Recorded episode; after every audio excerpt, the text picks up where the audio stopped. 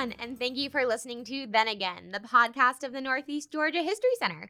I am Marie Bartlett, the director of the Ada Mae Ivester Education Center here. Today I have with me Maciej Smusz and Caroline Clark. Thank you so much for being with me today.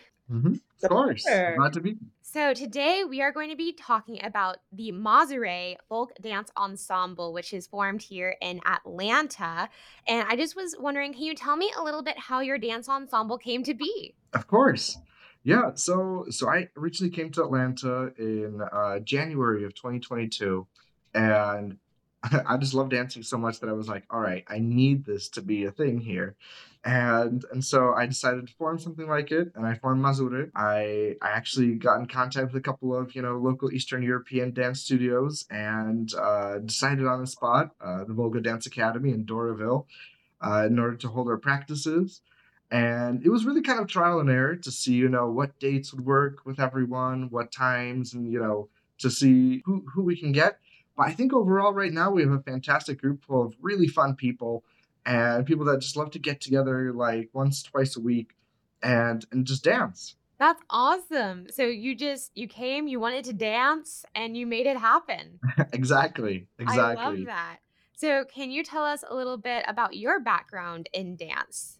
Sure. So I started when I was pretty young. Uh, my parents actually signed me up for a very small local group uh, in the suburb of Chicago known as uh, Medinah. Uh, the group's name was Wisła and and ever since then i mean they kind of signed me up kind of like oh you know this is kind of like a fun recreational thing you know but i mean i just went like you know heads down i loved it you know i just completely fell in love with the rhythms the music the you know the, the everything that really you know came, came with it. And from then on you know i've been you know go, i've been dancing with plenty of different groups, and not just like Polish groups, but also like I danced with like Ukrainian groups and Czech group, and and even like went back to direct the same group that I uh, had joined as when I was when I was younger, and then I moved to Salt Lake City uh, when I was 18, and you know, and there, yeah, I mean, there, there's still there's still quite a bit of Polish people, but there wasn't a group. And so that's where I had my first experience of founding and directing a group. That group was known as the Karpaty uh, Polish Folk Dance Ensemble. And at one point, I directed that group for seven years. And at one point, that group had about 50 people in it, which was a massive accomplishment. And in fact, that coincided with the 100 year anniversary of Polish independence. And so we had a gigantic gala concert, invited a couple of our uh, dance group friends from uh, Tucson, Arizona, the Lajkonik uh, dance group from uh, from Tucson. We just held a massive concert, and it was such a success. But about about two years ago, I decided that due to my career prospects and uh, and I guess you know just due to climate and everything, I decided to make a move down to Atlanta and to uh, you know really kind of embrace the scene here. Awesome. So, can you tell us what some of the, your favorite dances are, the history of the dances? I would love to hear what some of your favorite dance, both both of you, what your favorite dances are and why, and also if you could tell us a little bit of the history of those dances as well. Of course, yeah. Um, I'll let Caroline start with uh, her favorite dances. Caroline, sorry. well, I'd love to pick up on a few things Maciej said because I think what I bring to the conversation is just a, a breadth of dance experience and studies in dance. I've immersed my life in it. And I was interested in what he said in terms of coming to Atlanta and making the group happen and making the classes happen because he loves to dance. And I have seen this in many different places with many different kinds of dance. People it's part of what they love to do it's they want to continue to do that kind of dance so they need to start teaching in order to have the other people to dance with. And actually wrote a paper about this but that's neither here nor there. I think this is a it's a common occurrence in many different aspects of life you know as we try to find people to do the activities we love with and that make us feel whole. So i don't know if that's podcast worthy but I just have to say these things because I'm a teacher. Absolutely. I think they're great for the podcast. Well, I'm relatively new to Polish and Ukrainian and Eastern European dance. Um, I began taking lessons with Maciej really because of serendipity. I saw the listing cross posted with Dance Atlanta on Facebook, Dance ATL. And there were some of the first opportunities and classes to come along my radar since the pandemic. So I didn't really get to dance for at least a year. During the pandemic, all the classes were closed and they were at a, a time that I could attend. And I have always been someone that I will try any form of dance. I love dance. I have taken many different kinds of dance in my lifetime. So I thought, sure, I'll give it a shot and I'll probably like it. and sure enough, it was really fun. Taking classes with Maciej is a delight. You know, it's he's super kind, which is a lovely, lovely quality to have in a teacher. So it's terrific to take those classes and start up again. I had so much fun. And honestly, the thing that gives me the most pleasure about any kind of dance is dancing with other people in person. I could not stand dancing on Zoom and taking classes on Zoom. It was the best we had, but it wasn't great. So just being in a room with people, you know, studies have been done, the research already exists that dancing in person with other people is a powerful way to combat stress, anxiety, depression. It's good for your cognitive functions, it staves off dementia. It's good for you physically. There is no other activity that's better for you, mind, body, and soul, than dancing with other people. The research is there, peer reviewed, double blind, control group research, hard research. So, um, getting back to Mazury, you know, we started with polka, love the polka, super fun. But what really what I really love the most is Czardas. And the reason is because of my background in ballet, of all things. But there's a very strong crossover between Eastern European traditional dances, so called folk dances, and Russian ballet. When ballet was when ballet was thriving in Imperial Russia at the end of the 19th century, there were there was a lot of interest at the same time choreographically with these folk dances. So you see a lot of ballets like Raymonda, uh, a lot of the big ones. I want to say Sleeping Beauty, but I might be wrong on that. Anyway, they have a Czardas section in the ballet. And I actually um, grew up doing those dances in a ballet context. And so even from a young age, I was doing Czardas with these red go-go boots on stage. And it was it was a balletified version. It was traditional from the ballet choreography, but I had familiarity to it. So when we started doing different kinds of dance, dances, and especially the Czardas, I was all over that. Um, I was clicking my heels like nobody's business and dominating, if I do say so myself. But, um, For some of our listeners who might not be as familiar with ballet or not have that much of a ballet background, could you kind of explain the movements that go with the the Czardas section? I'll let the expert do that. But I want to say one of the great pleasures of working with Maciej is that is his expertise because I'm very picky about my teachers because I know my stuff. And he knows more than I do, which is well, thank you. fabulous. And so I don't think that's true, but every single class that I take, I learn something from Maciej because he knows the background of all the dances. When we talk about the cultural connections, we can maybe talk more about that aspect of it. But he is an expert, and it just really feels like a very quote unquote authentic experience. That's amazing. Yes, I would love to hear uh, some of your favorite dances and the background behind them and why and the movements. If you could take us through that for our listeners. Of course. Yeah. Yeah, so I kind of want to backtrack to to uh, Carolyn's description of the Czardas, which is actually originally a Hungarian dance. And the way that it actually uh, entered into Poland and, uh, and introduced itself to Polish dance, and mainly in the southern regions, was through the Austro-Hungarian Empire and the army. And essentially, what had happened is that the Austro-Hungarian Empire had recruited, you know, so had offered to these people in the village, you know, hey, we offer, you know, good pay, you know, good good working conditions. And after a while, there was also a draft but and, and, so you know the men from these villages went to the army and then they you know worked with the hungarians they were the austrians you know and they brought these dances back to their villages. And so for example in the lemko suite that we do in in Mazury for example those men uh, were sent off to the austro-hungarian uh, army and they came back and they used this dance to kind of show off to the girls like hey check out these moves that we learned in the army like like check out how masculine we are you know and you know this is how we learn to dance with those girls like we're gonna bring this back here. So so really it's kind of interesting as well and and in different parts of poland as well because that was from the east.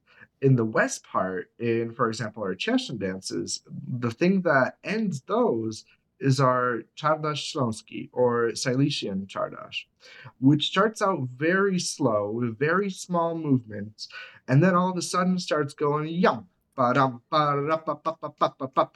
And all of a sudden starts, you know, really kind of lively, uh, you know, I, I guess a circle kind of polka. But in, in particular, Polish folk dance and Ukrainian folk dance can be classified into two different groups. Uh, the first being national dances, and the second being regional dances.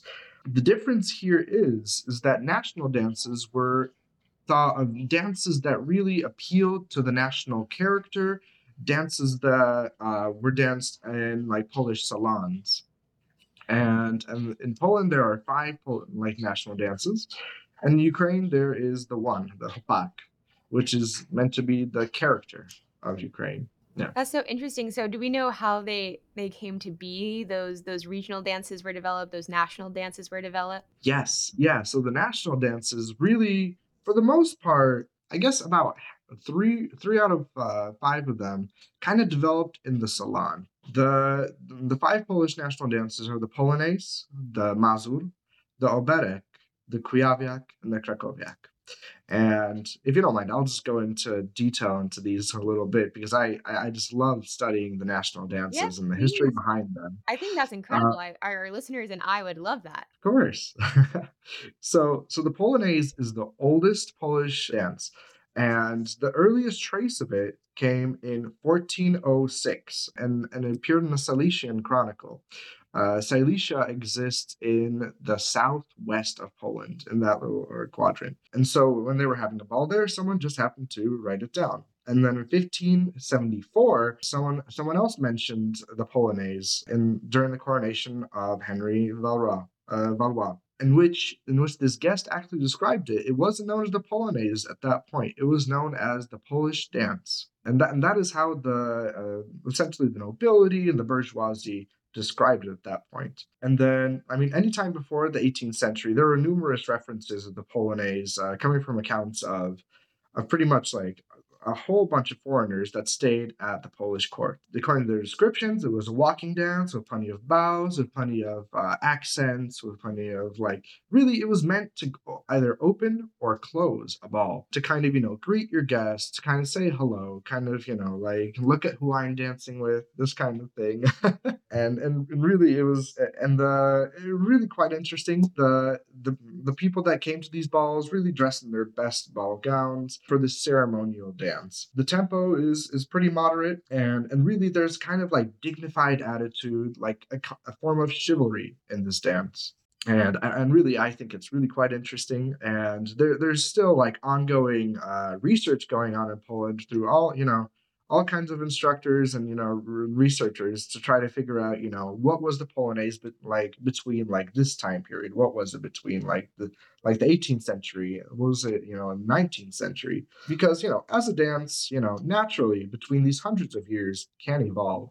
And in fact even i i learned the last time i was in poland uh, this last summer that there's even some deliberation uh, between this one step that we do in our dance group, in which we kind of make a window with our arms uh, between uh, pairs, because that, according to some historians, uh, was more meant was was more prevalent in a minuet rather than a polonaise. But The truth, we're not sure. And I would like to interject here, sorry, that Marie knows all about the window hold because she does Mhm. that hold in Atlanta Historic Dance for, I know Duke of Kent's Waltz, but Yes, I I've done that hold in the minuet. So I Mhm. think there could be some cross pollination there, but that's not my area of expertise. Yes, So- I didn't know it was called the window hold though. I always just was like it's the traditional, like more traditional waltz hold, um, because that was the first waltz hold was when you have your hands up over your arms. Your of course your hands are up, but you you have your arms over your head for the waltz. My husband and I actually did that as part of our wedding dance too. And for our listeners who are maybe having trouble visualizing this, the that waltz hold is done in the live action version of Cinderella while the prince and Cinderella are waltzing. If that gives anybody a cultural reference, maybe that that'll help them visualize it. Um, but I would love to maybe dive in a little bit more to this idea of having national dances. Caroline, if you could perhaps give us some because insight into that because it has to help with the national I- identity of a group of people as as well as the en- enjoyment of the people doing it and i'm i'm intrigued by that because i don't think in america we have a national dance We don't and we should not. Now, I will say that there have been many attempts to create a national dance for the United States. But I it's a very tricky prospect because whose dance will it be? We are a nation of so many different cultures, as any nation is really. And who gets to decide which dance that will be? Because there are agendas behind those kinds of decisions. And there have been numerous attempts to make the quote unquote square dance the national dance of the United States. It is the state dance of Georgia. Oh i I didn't know we it- had a state dance Yes, I think the square dance is the official state dance of about 16 states. Now, that initiative was brought forward by Henry Ford, the automaker. So there are reasons for that, and I won't get into that today. That's our next podcast. i was say that sounds like a wonderful podcast i'm now. Oh, don't get me started about Henry Ford and square dance. But the the gist of that one is that you know there there can't really be a national dance for the United States. However, that's because of our situation. It's very important for some cultural groups to identify themselves through dancing as a cultural identity marker. So different cultures have ways of coming together, and that can include music, it can include food, or a particular way of wearing clothing, and it can also include dance. And for some cultures, there's no distinction between dancing and music or dancing and clothing. You know, we have that distinction right now for us in this conversation in the United States. Dances are cultural identity markers for many different people. And in some cases, they can be forms of resistance. Area has been taken over by an invading force. You might not be able to do these dances out in public, but in secret, people continue to do them as a way of preserving not only movement, but also language, clothing, music, food, a reason to get together, and a way of relating with each other. So they can serve as a form of resistance, but they can also serve as a form of celebration. You know, this is something that I grew up doing, and I find myself again when I do it now.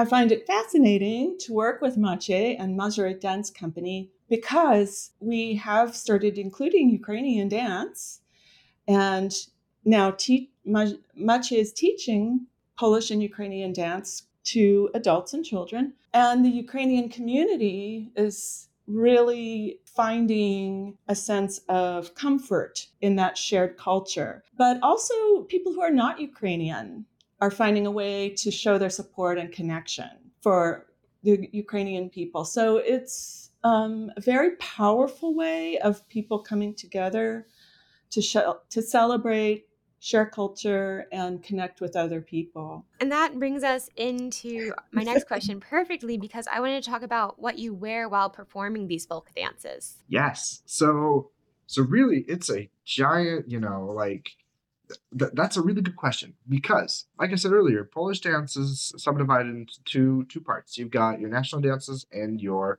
regional dances. Poland itself has over a hundred different micro regions.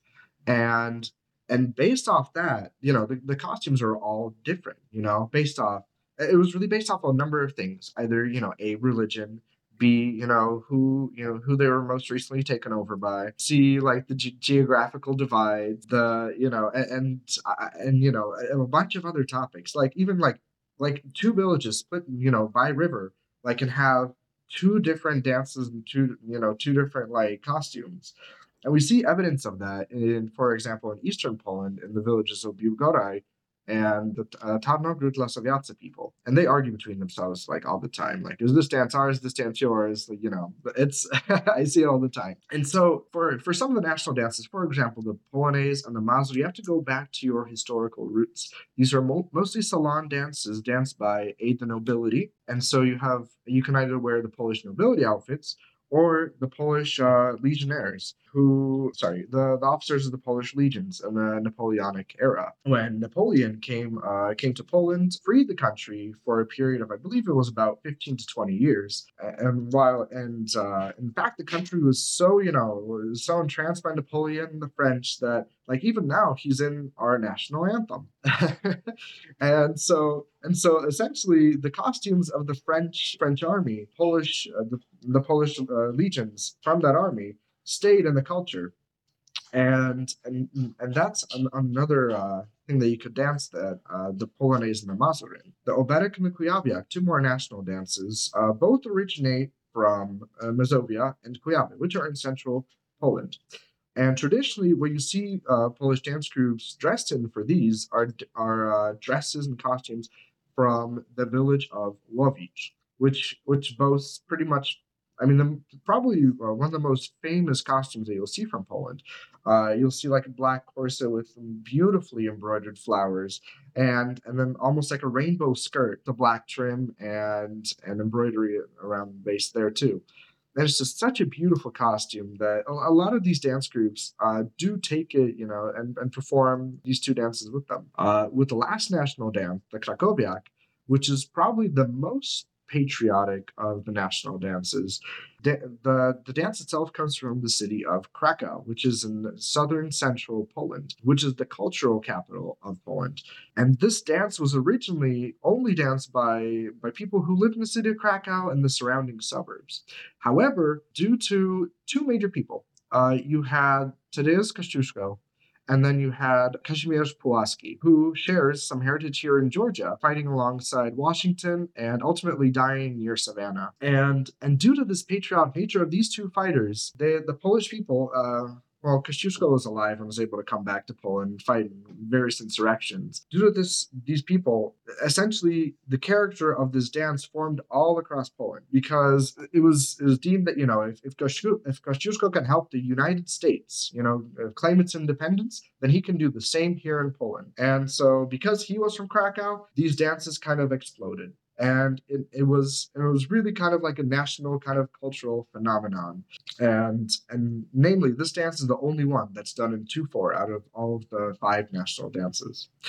But going back to our regional dances yes like like i said we have um, like a giant majority of like uh, costumes that can be worn. They were primarily wool depend but also depends on the region what kind of textiles and what kind of trading routes also were were going through that city. Uh, because, for example, some major trading posts in the south, like uh, like basically trading posts, like for example, the city of Żywiec and and Kraków. I mean, they they had like I guess traders from like Turkey and Iran and everywhere else where they were they had access to gold thread they had access to like just, just some really you know nice stuff and that's reflected in the costumes as well. Do you have a favorite costume to wear while performing? Uh, that's that's that's such a hard question. I I love them all. However, oh, let me get back to you on that. Okay. Um, I love yeah. boots. I, I um I really love we have these uh, for the women we wear different shoes depending on different the different dances and the regions and it's it it's taken very seriously because again these costumes are really connected to people's lives and cultures and they have meaning so if there's and i'm spitballing here if there's a particular flower that grows in a particular region, then that would be on the costuming. But if it appeared somewhere else, it's a different costume, it would be inappropriate. But I do love we have these black lace up boots that are black with red laces. And I love clicking my heels in those. but there are these shoes from mountainous regions, which are flat, sort of leather. Um, I wouldn't say sandals, but they're flat and they're leather. And those are the shoes that are worn, correct me if I'm wrong, Maciej, by the people in those more mountainous regions. And I can't click my heels in those because of the way they're constructed. So it does affect the movement. Right, absolutely. Yeah, those shoes, uh, known as kierpce or in Ukrainian postoli, were were meant for the mountains because I mean, realistically, you really couldn't walk up a mountain in heels. You know, you wouldn't want to. so, so and the you know the shoes reflected uh, the environment and essentially what kind of what, what kind what kind of uh, materials you had around you as well. Sometimes they were those were made of pigskin, sometimes they were made of cowhide, and and even occasionally this is one thing we don't wear. You wear you wear really thick wool socks with that, and and uh almost like a leather string that kind of goes around uh, your I, I guess attaches to that shoe and goes up to kind of you know really reinforce that shoe being on there. That's so cool costuming and historical fashion and folk costuming. I just love all of that. So to hear all of the different things about, you know, it's so specific to so, you know, the region, the time, the place, the resources. I think that's incredibly fascinating. Now, I was wondering for our listeners, can you tell us some of the main differences between the folk dances that you do and then some perhaps what we would consider like quote unquote like ballroom dance that we see kind of like on Dancing with the Stars? Because some of the same words have kind of been thrown around like polka. So I was just wondering if you could kind of give us a why why is it different? Mm-hmm. So I think there's a lot of similarities. Of course, there's partner dancing, and you know, and especially in terms of national dances, you know, there is more poise, there is more more character, more kind of like you have to be rigid with the rules, you have to be like in terms of folk dances in the in these regions, it is more rowdy it's not something that would be accepted on, you know, a ballroom floor. For example, the oberek in terms of national dance, that one never actually made it on the salon because it was deemed as just too rowdy, and and you know nobility couldn't really find a way to to tone it down. And and I, although it is a fantastic dance, it's it's feverish. It's like it's it's so fast. It's the turns, the like everything. It, it really is beautiful. But but but they are more you know like just kind of show like like a manly kind like the men kind of show like more of a like like a manly kind of power. You know, you throw your throw your weight around. Whereas in these national dances, really like the the the men's focus is to show off the dexterity and their temperament. Versus in folk dance, you know, you dance because you like this girl. You know, you want to show off. You want to, but in a way that's like, here, come dance with me. You know, like we're we're gonna have a good time, but without a whole a whole lot of rules that apply to ballroom. Now, could you let our listeners know where they could see your group perform and see these dances come to life themselves. Of course. Yeah. So we have a number of performances coming up. Later this year, we're headed down to Houston, Texas to perform at the Polish Folk Dance Association of America's 40th anniversary gala. Uh, we belong to this organization since last year, and really it's it's a fantastic organization full of dance groups from the US and Canada who all care about Polish folk dance. And, we meet together like once or twice a year for workshops, for uh, for parties, for really for a good time. And and we're and for the 40th anniversary this year, we're presenting uh, two dances on their main stage alongside about maybe eight or nine different groups.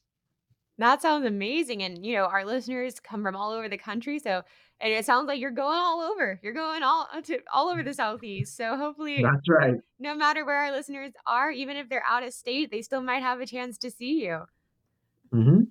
Are there any other things that you were like, ah, I wanted to say this and I didn't get a chance to moments or any questions you wished I would have asked to get those that information? Not really. Caroline looked like she had something to say just a little bit ago. I always have something to say. All the time. well, I you know what I think is so wonderful is that these dances are living practices. So even though the roots of them, you know, we can say, oh, this comes from the 19th century, this comes from the 18th century, this comes from the 1920s in Warsaw. These are living traditions that, you know, some people might be more interested in the historical elements. Some people are just interested and some people just enjoy it. This really came home for me when Maciej took us to Canada in the spring. We went to a, a festival there, let's say, and there were a lot of different groups performing different kinds of dances. And then there was a special dinner, a formal dinner held for everyone. And the dinner opened with everyone participating in a polonaise. And it was just fantastic that all these different people came together from all over and could do a polonaise together. So these dances are really meaningful and have different kinds of meaning for different people. The other thing uh, that I love to say is that Maciej offers classes for a wide variety. So people who don't think that they consider themselves dancers, there are classes for you that he teaches. We have, you know, if you get more interested in it or you're already an experienced dancer, we have the performing group that I'm a part of. And we would love to have more men in the group. We have several men already who are fantastic dancers and they have a lot of fun hooting and hollering. There's a lot of, as we say in Texas, you know, there are lots of really exciting dances for the men. Um, you know, women can learn those steps too, but we would love to have more people in any of the classes or the performing group yeah, more the merrier. Yes, I think everybody can dance. Oh, everyone can dance. That's right. That's right. Yeah, we're always looking for dancers. Yeah, like Carolyn, Carolyn said, you know, you don't need to be experienced. You know, if you're looking for, you know, a really fun time with some really fun people, yeah, come by. We have two two sets of classes. We so I teach on Saturdays at the Ukrainian School of Atlanta. There there's a children's group and there's an adult group over there, and that happens in Alpharetta. Um, and then on Sundays we have the adult practices from 12 o'clock to 2 o'clock in Doraville at the Volga Dance Academy. So, like I said, everyone, anyone is welcome. You don't need a Polish background. You don't need, you know, don't need to speak Polish. Like this, I this class is really meant for yeah, exactly. like this is really meant for anyone that's looking for you know like to meet new people and to have fun. That sounds wonderful. Now, I do have to have one last question, and that is how did you choose the name for your group? So the name really came from I really wanted something unique. In in the US, there are a lot of different groups. I mean, there's there's about like 20 different Polish dance groups in Chicago itself. And and a lot of them are named like Polonia or Polanie, which references pretty much the first tribes of Poland and you know, reference to Poland itself. However, in order to stay kind of relevant, kind of unique, kind of, you know, I guess make a name for ourselves in the US, yeah, I chose to uh, to name the dance group Mazury, uh, which comes from the region of Mazuria in the northeast uh, section of Poland. Very cool. I was just like, I, I want to know why. um, I always am interested about why people name things certain things.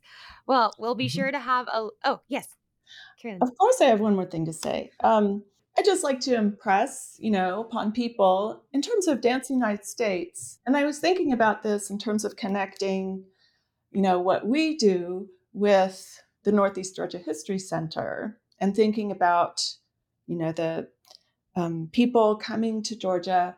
A lot of Polish people did immigrate to cities like Chicago. So it makes sense to me that there are a lot of groups there. And I originally come from Texas. And so I'm familiar with the German and Czech populations that went there and actually built a lot of dance halls in order to maintain a community center for the German culture, for the Czech culture. A lot of these dance halls still exist. Not so many Polish immigration stories I could find with Georgia specifically. It's also a lot older as a state than Texas um, and Illinois.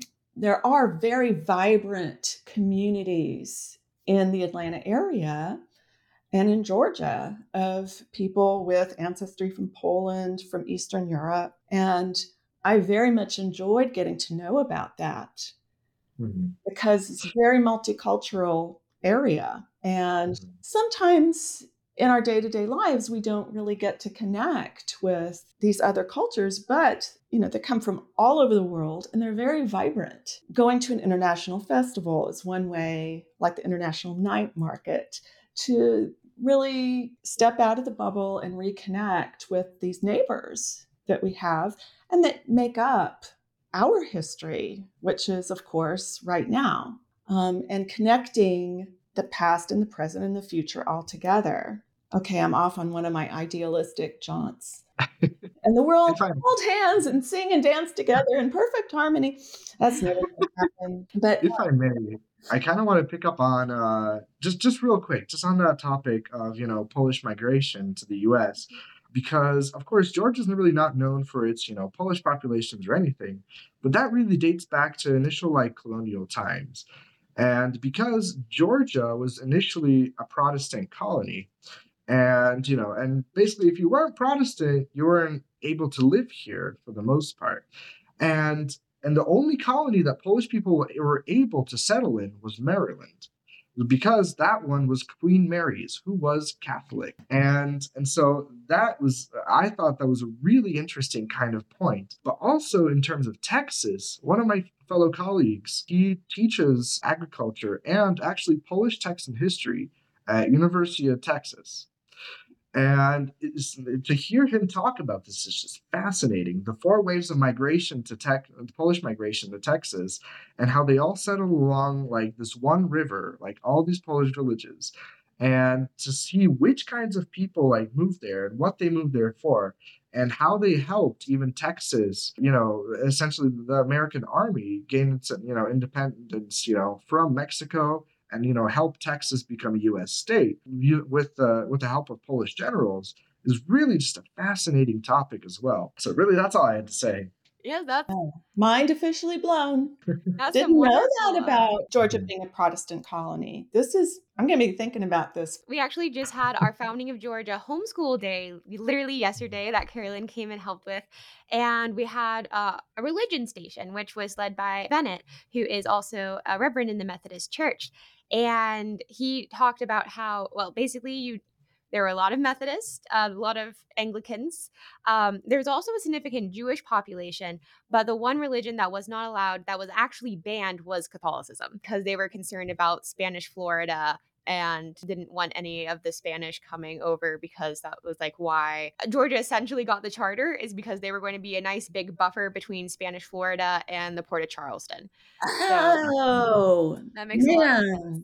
The classic Georgia Florida relationship anxiety. Yes. Wow. It all comes together. I learned something today. And hopefully our listeners learn things as well. I know I learned so much today just getting to to get to like sit and talk to both of you. It's always amazing. I love dance. I love dance history. I've been dancing. I did ballet as a kid and some jazz and some tap and now I do historical dance with with Carolyn and uh Kat with Atlanta Historic Dance. But I just absolutely love dance and thank you again so much for taking time out of your day to to talk to us and for our listeners to to get to learn about your experiences is wonderful. Do y'all have any final thoughts before we close? I, I think that's it for me. I really appreciate you know being a part of this podcast, and you know really happy that you know you guys are doing this. I think it's it's a fantastic thing, really. And make sure to put Maciej's Facebook, the Mazury Facebook um, link on your website so that Yes. people can find the group and join us and have a great time. Yes, absolutely. That's right. absolutely. We'll have your links down in the podcast description so people can find y'all. That's right. Like and subscribe. Yes. Oh, again, thank you so much. This has been absolutely wonderful. Of course. Thank you. Always a pleasure, you two. Then Again is a production of the Northeast Georgia History Center in Gainesville, Georgia. Our podcast is edited by Andrew Scalez. Our digital and on site programs are made possible by the Ada Ioster Education Center. Please join us next week for another episode of Then Again.